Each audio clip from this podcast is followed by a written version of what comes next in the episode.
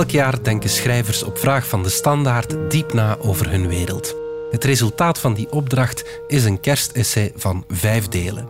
Dit jaar schreef filosoof en psychiater Damian de Nijs dat essay en hij leest het ook voor in deze podcast. Vandaag hoort u het eerste deel over hoe graag we willen begrijpen en inzicht hebben. Begrijpen maakt ons wijzer, maar ook somberder.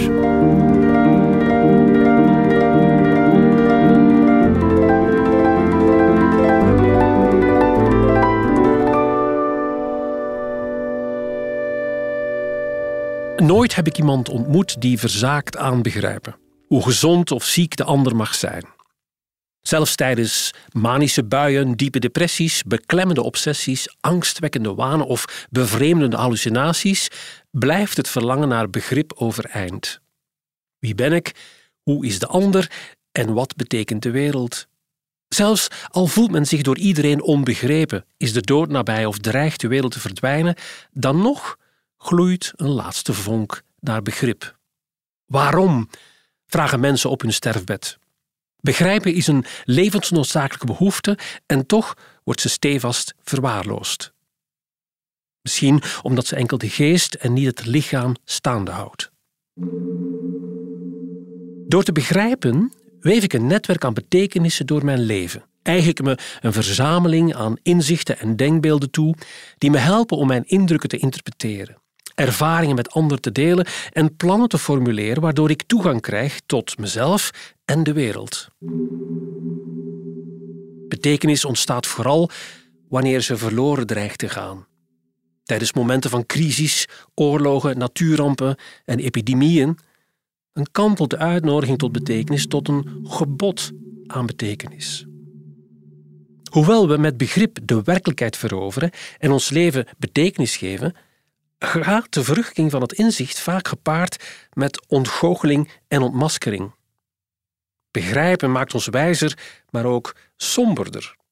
Psychologen spreken in wandelgangen over depressief realisme.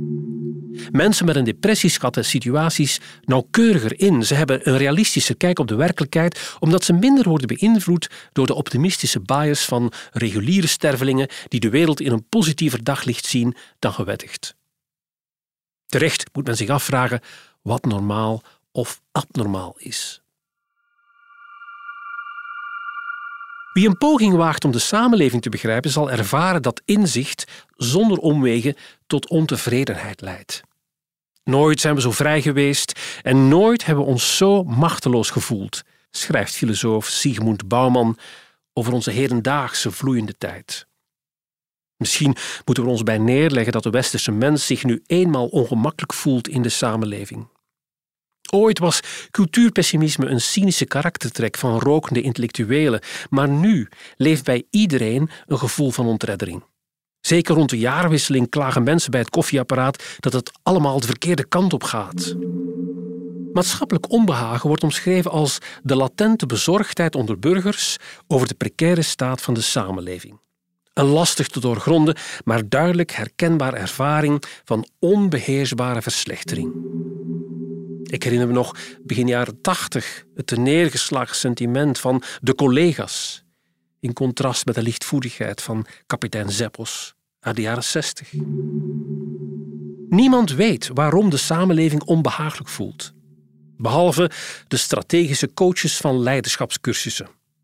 Ze hebben het acroniem VUCA omarmd om de wereld te duiden voor de deelnemers van hun cursus. Door het Amerikaanse leger geïntroduceerd in 1987 beschrijft VUCA de ervaring van volatiliteit, onzekerheid, complexiteit en ambiguïteit van de context waarin we leven. Volatiliteit duidt op de dynamiek en snelheid van veranderingen. Onzekerheid op het gebrek aan voorspelbaarheid en de kans op verrassingen. Complexiteit op de verwarrende veelheid van krachten en het gebrek aan heldere causaliteit. En ambiguïteit op de diversiteit aan interpretaties van de werkelijkheid en het veelvoud aan onheldere betekenissen. Is de wereld ooit anders geweest? Hebben we niet eerder het geloof in cultuur verloren? In wetenschap, religie en kunst, om orde in die chaos aan te brengen dan dat we door evolutie onverhoeds in een VUCA-wereld zijn beland. Anders dan vroeger laat de huidige maatschappelijke malaise de individuele ziel niet onberoerd. We hebben er last van. Het maatschappelijk onbehagen gaat gepaard met psychisch lijden. Al jaren maakt de Vereniging van Jeugdartsen zich zorgen om de toenemende stress bij middelbare scholieren. Schoolpsycholoog Gesina Topper verheldert. Ze kunnen de spanning, de druk of de planning niet aan, vaak in combinatie met andere problemen of zorgen. De 17-jarige Isabella meldt zich elke week een dag ziek omdat ze het anders niet trekt. Ik heb elke dag klachten door stress, slecht slapen, de hele dag door hoofdpijn en soms heb ik paniekaanvallen tijdens de lessen. Het gaat niet goed met het mentaal welzijn. Volgens de Wereldgezondheidsorganisatie zal naar schatting 1 op 4 mensen in de loop van zijn leven een psychische stoornis ontwikkelen. Angst, depressie en verslaving zijn de meest voorkomende klachten. 60% van patiënten met psychische klachten krijgt niet de zorg die ze nodig hebben, waardoor jaarlijks wereldwijd ongeveer 13 miljoen mensen sterven. Door de ernst en de nood aarzelen deskundigen niet om te spreken over een global mental health crisis. Die mentale crisis ligt niet aan de oppervlakte, zoals de energiecrisis, coronacrisis of klimaatcrisis, maar ze is niet minder destructief.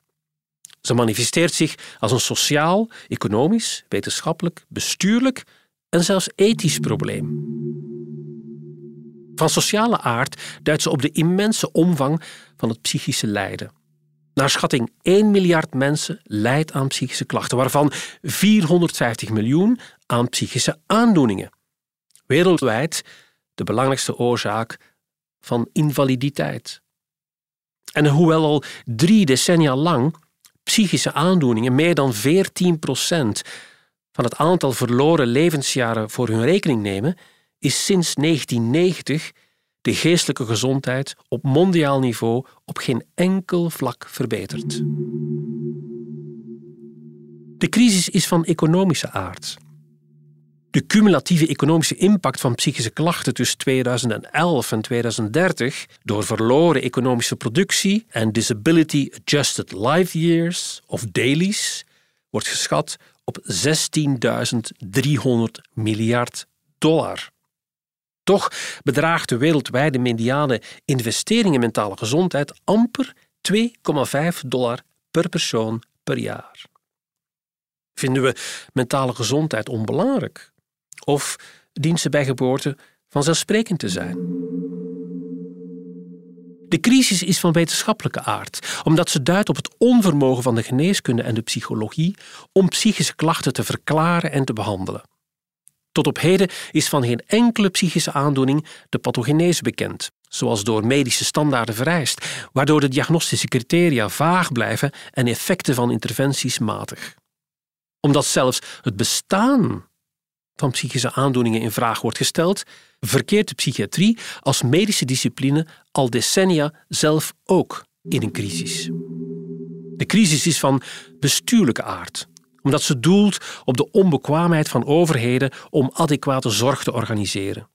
Meer dan 40% van de landen heeft geen beleid, meer dan 30% heeft geen programma en 25% heeft geen wetgeving op het gebied van de geestelijke gezondheidszorg. In vrijwel alle landen is de kwaliteit van de psychische zorg routinematig slechter dan de lichamelijke zorg.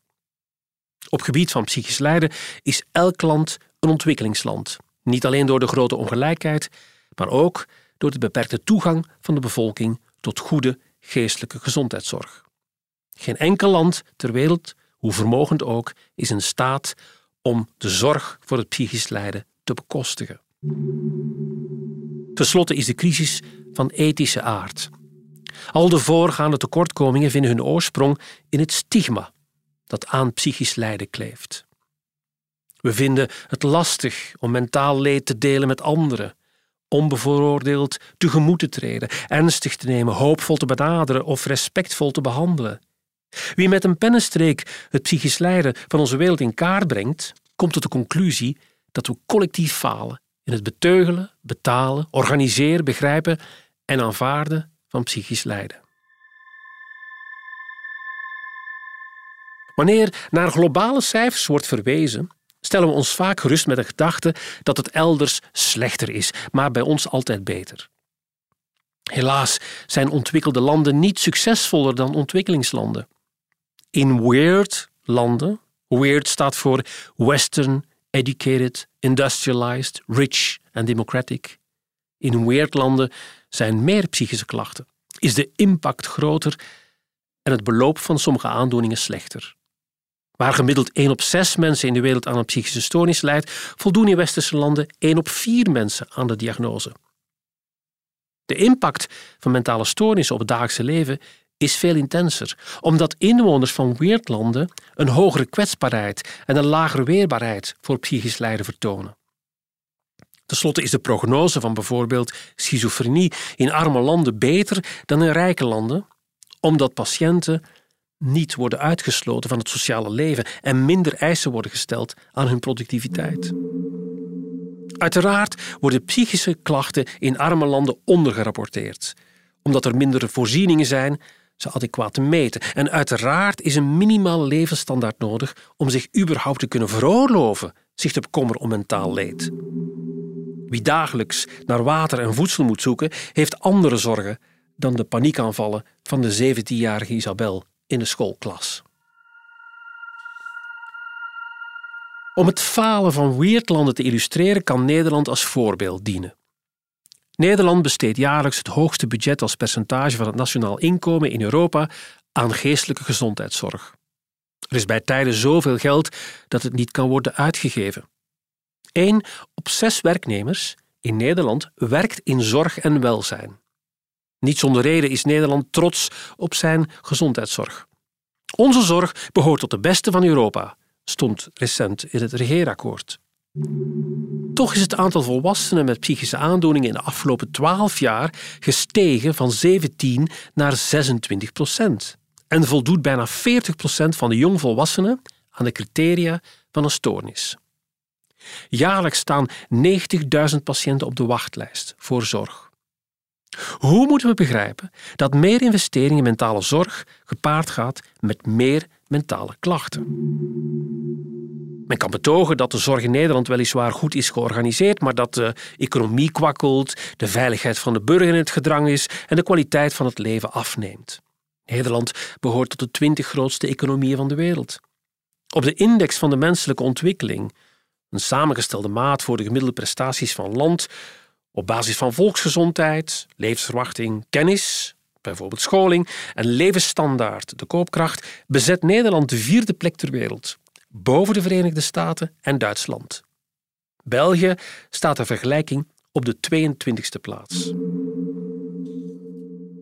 Ondanks de indrukwekkende economische en sociale prestaties heeft Nederland de kortste werkweek, gemiddeld 30 uur per week en 25 vakantiedagen. Volgens cijfers uit een recent overheidsrapport is de levenskwaliteit in de afgelopen 15 jaar in Nederland alleen maar toegenomen. Men kan betogen dat Nederland op kwaliteitsindices weliswaar hoog scoort, maar dat de Nederlanders bekend staan om hardnekkig te zeuren. Opgegroeid met het Calvinisme staat het lijden op de voorgrond. Het weer zit zelden mee, het is te nat of te droog, te koud of te warm. Er zijn veel files en de treinen rijden onregelmatig. Alsof dat nog niet genoeg is, heeft de wolf zijn intrede gedaan op de Veluwe en heeft hij de reputatie onvoorspelbaar te zijn. Nederlanders leven constant in code geel verklaren al die tegenslagen niet het ongeluk van de Nederlander.